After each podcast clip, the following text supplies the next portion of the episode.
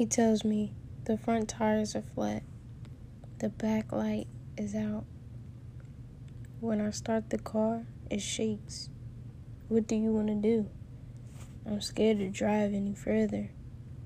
I said, let's go to the Mexicans, get used tires and a light bulb from Walmart. I have a coupon. That will keep us going for now. He agrees, but our relationship doesn't go anywhere because he's still scared to put the car in drive.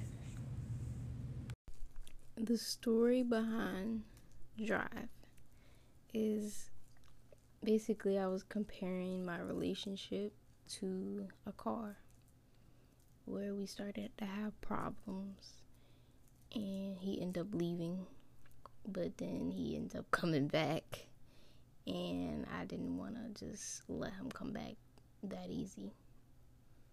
That's that's about it. You know, they just had a lot of problems, like any old relationship, and you just gotta fight through it. A secret is private, not meant to be told. People abuse it, the trust someone give when telling it showing you a, a layer of skin that no one else ever seen. Lying here naked because I gave you the clothes to put on me.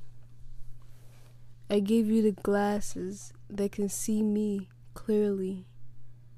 I have a lock to my heart, and I gave you the key with no spare and expect nothing in return but to keep it to yourself. The story behind Secret, well, um, I just, I guess, wanted to talk about how deep a secret can be. Like, it's really confidential. Like, you, the person you tell a secret to is like someone you really trust. But I don't know. I don't really like secrets.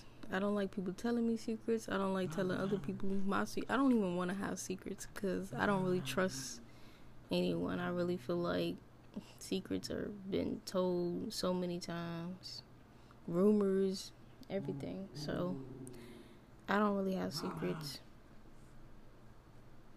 And um, I mean, if somebody tell me a secret, though, of course I will. Um, I don't really have no reason to tell other people. It's really not my place anyway, I mean. But some people don't see it like that, so